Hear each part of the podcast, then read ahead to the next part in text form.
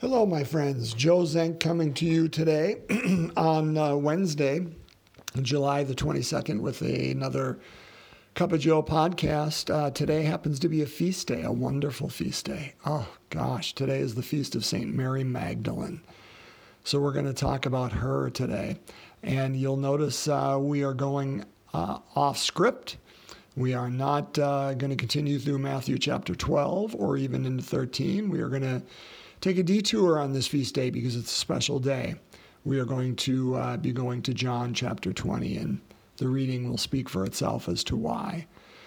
But um, wherever you are today, however you are, uh, I just wish you every blessing, every joy. I hope uh, you feel um, just God's presence, God's goodness within and around you and among you uh, wherever you are. So, my love to you. Thanks for coming along today to listen to the Word of God. So, let's ju- do just that, shall we? For those who will be reading along at home or wish to, we will be in John uh, chapter 20, verses 1 to 2, and then we will skip ahead to 11 to 18. So, John 20, verses 1 to 2, and 11 to 18. Let's hear the Word of God. A reading from the Holy Gospel according to John. On the first day of the week, Mary Magdalene came to the tomb early in the morning, while it was still dark, and saw the stone removed from the tomb. So she ran and went to Simon Peter and to the other disciple whom Jesus loved, and told them, They have taken the Lord from the tomb, and we don't know where they put him. Mary stayed outside the tomb weeping, and as she wept, she bent over into the tomb and saw two angels in white sitting there, one at the head and one at the feet, where the body of Jesus had been. And they said to her, Woman, why are you weeping? She said to them, They have taken my Lord, and I don't know where they have laid him. When she had said this, she turned around and saw Jesus there, but did not know it was Jesus. Jesus said to her, Woman, why are you weeping? Whom are you looking for? She thought it was the gardener and said to him, Sir, if you carried him away, tell me where you laid him, and I will take him. Jesus said to her, Mary. She turned and said to him in Hebrew, Rabboni, which means teacher. Jesus said to her, Stop holding on to me, for I have not yet ascended to the Father. But go to my brothers and tell them, I am going to my Father and your Father, to my God and your God. Mary Magdalene went and announced to the disciples, I have seen the Lord, and then reported what he told her. The Gospel of the Lord. Praise to you, Lord Jesus Christ. I mean, brothers and sisters, this is such a good gospel, and it is so packed with so much. We just can't go through it all because if we did, we'd be here a long time. And I always make a description in this that I do a brief reflection, and I think I've been less and less brief as I've gone along. So let's see what we can talk about. When we think of Mary Magdalene, what do we think of? What do we envision? If you're like me, and, and maybe you're not, but I grew up on Jesus Christ Superstar. Oh my gosh, from my earliest ages, my mom, oh, she loved that uh, show. And, and because of that, passed that love on to all of us, of course. And we've watched the movie more times than I can count. And of course, within that movie, Mary is seen as a prostitute. In fact, that image, I think, um, many of the movies we may have watched uh, about Jesus. Gosh, if we would have seen the. The um, uh, one by Mel Gibson. Um, oh gosh, how come I'm thinking The Last Temptation, but that's not it. Although that too, The Last Temptation uh, of Christ. Um, but uh, the the one by Mel Gibson they did recently, uh, Jesus of Nazareth, the the one that we grew up on in the 70s. If you watched that miniseries, I mean, all of them. Uh, popular culture uh, looks at Mary Magdalene as a prostitute. Um, and the truth is, Scripture doesn't back that up at all. We don't know. Uh, in fact, the church, the Catholic Church, would say, no. Here's what we know about Mary Magdalene that in Luke chapter 7, it talks about the companions of, uh, of Jesus. and that how some of the women, uh, some of the companions were women. And it said Mary Magdalene, the one uh, whom seven demons were uh, expelled from, uh, brought out of. Uh, and then uh, jo- Joanna and Chuza, some of these others. But what it says about them is these companions provided for the ministry of Jesus out of their resources. And that's really, gosh, Joanna, Chuza, huh, sorry, that's it for you guys. You're out of the story. Uh, all we know is the ministry of Jesus would not have been able to be possible but for these women, including Mary Magdalene. Now, how did she get um, conflated to be a prostitute? Most likely that happened uh, because of Pope Gregory the First. Pope, we call him Pope Gregory the Great, if you ever heard that, in the year 591. and I'm sure you all could have pulled that date right out. Uh, but uh, in that time, uh, Pope Gregory uh, basically combined that story of Mary Magdalene at the end of chapter 7 of Luke with the story of the woman who is nameless in the story in uh, Luke chapter 8, who uh, goes to the house of Simon the Pharisee, where Jesus is sitting and reclining at table, and then pours the expensive perfume over his feet and then dries them, uh, her feet, with her hair. And uh, and Simon's thinking to himself, does he not know what kind of a woman is touching him? You know, uh, alluding to the fact that she is a prostitute. And because of the homily that Pope Gregory gave, it um, it kind of combined those two images, and that has remained within the uh, idea. But that's we don't know. We don't know that to be true. Uh, in fact, there are others who believe that that uh, Mary Magdalene was that person who did the perfumed oil and uh, and dried Jesus' feet with her hair. Um, as also the same um, Mary as the Mary, Martha, and Lazarus, the, the family outside of Bethany. Uh, and so Mary, um, who runs to Jesus at Lazarus' passing, uh, and and this woman who uh, anoints Jesus' feet with oil, and Mary Magdalene, with whom seven uh, demons were expelled are the same person.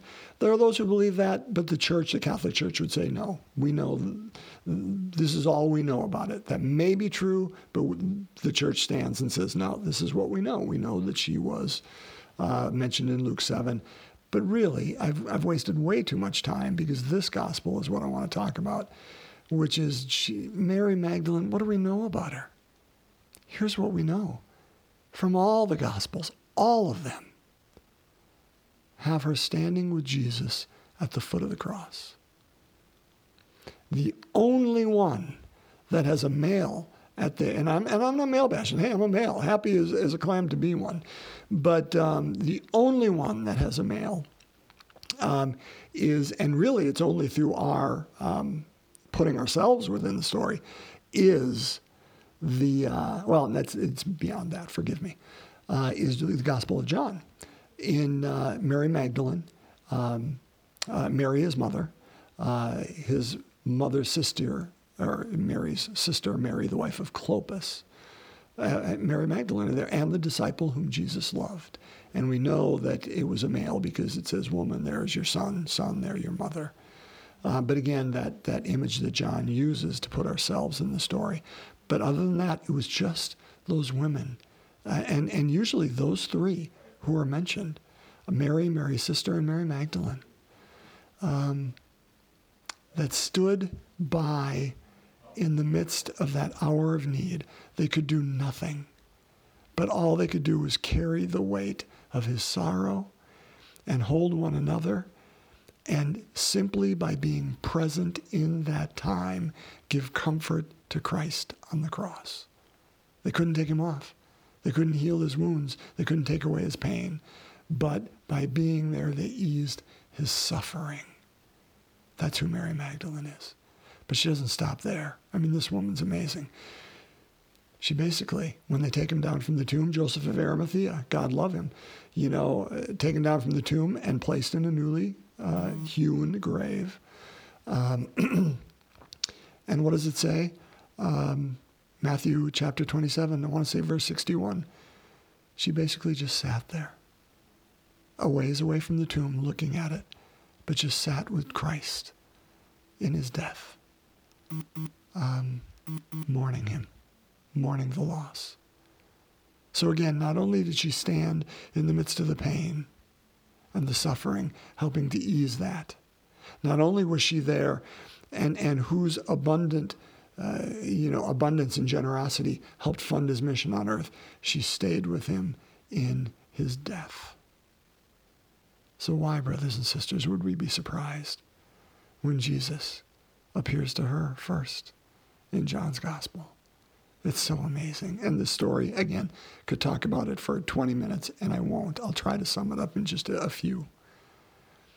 But that image that she looks in the tomb. Now, Okay, two, the, the, the stones rolled away. She runs and gets uh, uh, Peter and the disciple whom Jesus loved, and they run out there. So then we skip ahead. We skip that whole part when they run out. that would be uh, John 20, uh, verses 3 through 10. It's the one we hear every Easter Sunday morning. Um, and uh, Peter arrives there, or excuse me, the disciple who, who Jesus loves arrives there first. Peter then go down in. They, they walk away in wonder, not sure what happened. But Mary remains at the tomb weeping, and she looks in and sees what Peter and the disciple whom Jesus loved missed two angels. I don't know if they showed up later or simply the woman who stood by Jesus uh, in his death and suffering and eased it, and the woman who sat with him in his death. Um, uh, it, if, if that was a gift given to her, I, I don't know. But they ask her the question Woman, why are you weeping? Have you, you know, tell me where they've taken him. She still doesn't, isn't there out of hope for resurrection. She's there out of love for her friend. And Jesus turns around, she thinks he's the gardener, and asks him this, her the same question Woman, why are you weeping? But then he adds, What are you looking for? Oh my gosh, brothers and sisters, that is the greatest question that he asks us. But her answer is equally as good. Oh, it's just so good. Uh, and she says, Sir, if you carried him away, tell me where you have laid him, and I will take him. Just, she wants to be present to him. That's all she wants. All I want is to take him, and I'll take care of him, even in his death. That's all I'm looking for. Amen. She isn't asking for blessings. She isn't asking to be the first person to know about resurrection. She isn't asking for this, this, or this. Tell me where he is in his death, and, and I'll take care of him because I owe him that, because she's new because of it. And then he says the word Mary. And immediately this woman, of course she does, she's followed him. She, he's made her new. She's committed her life clearly to him. She stood by him in his dying, in his suffering, in his, in his uh, pain. She stood by him in his death. Why would she not be the first one to stand by him in resurrection? That was the gift that God gave to her. And then, of course, she runs and she becomes what we call the apostle to the apostles. She, Mary Magdalene, is the first and she is the one to whom the good news has been given first and is given to spread. This is, this is the woman we honor today.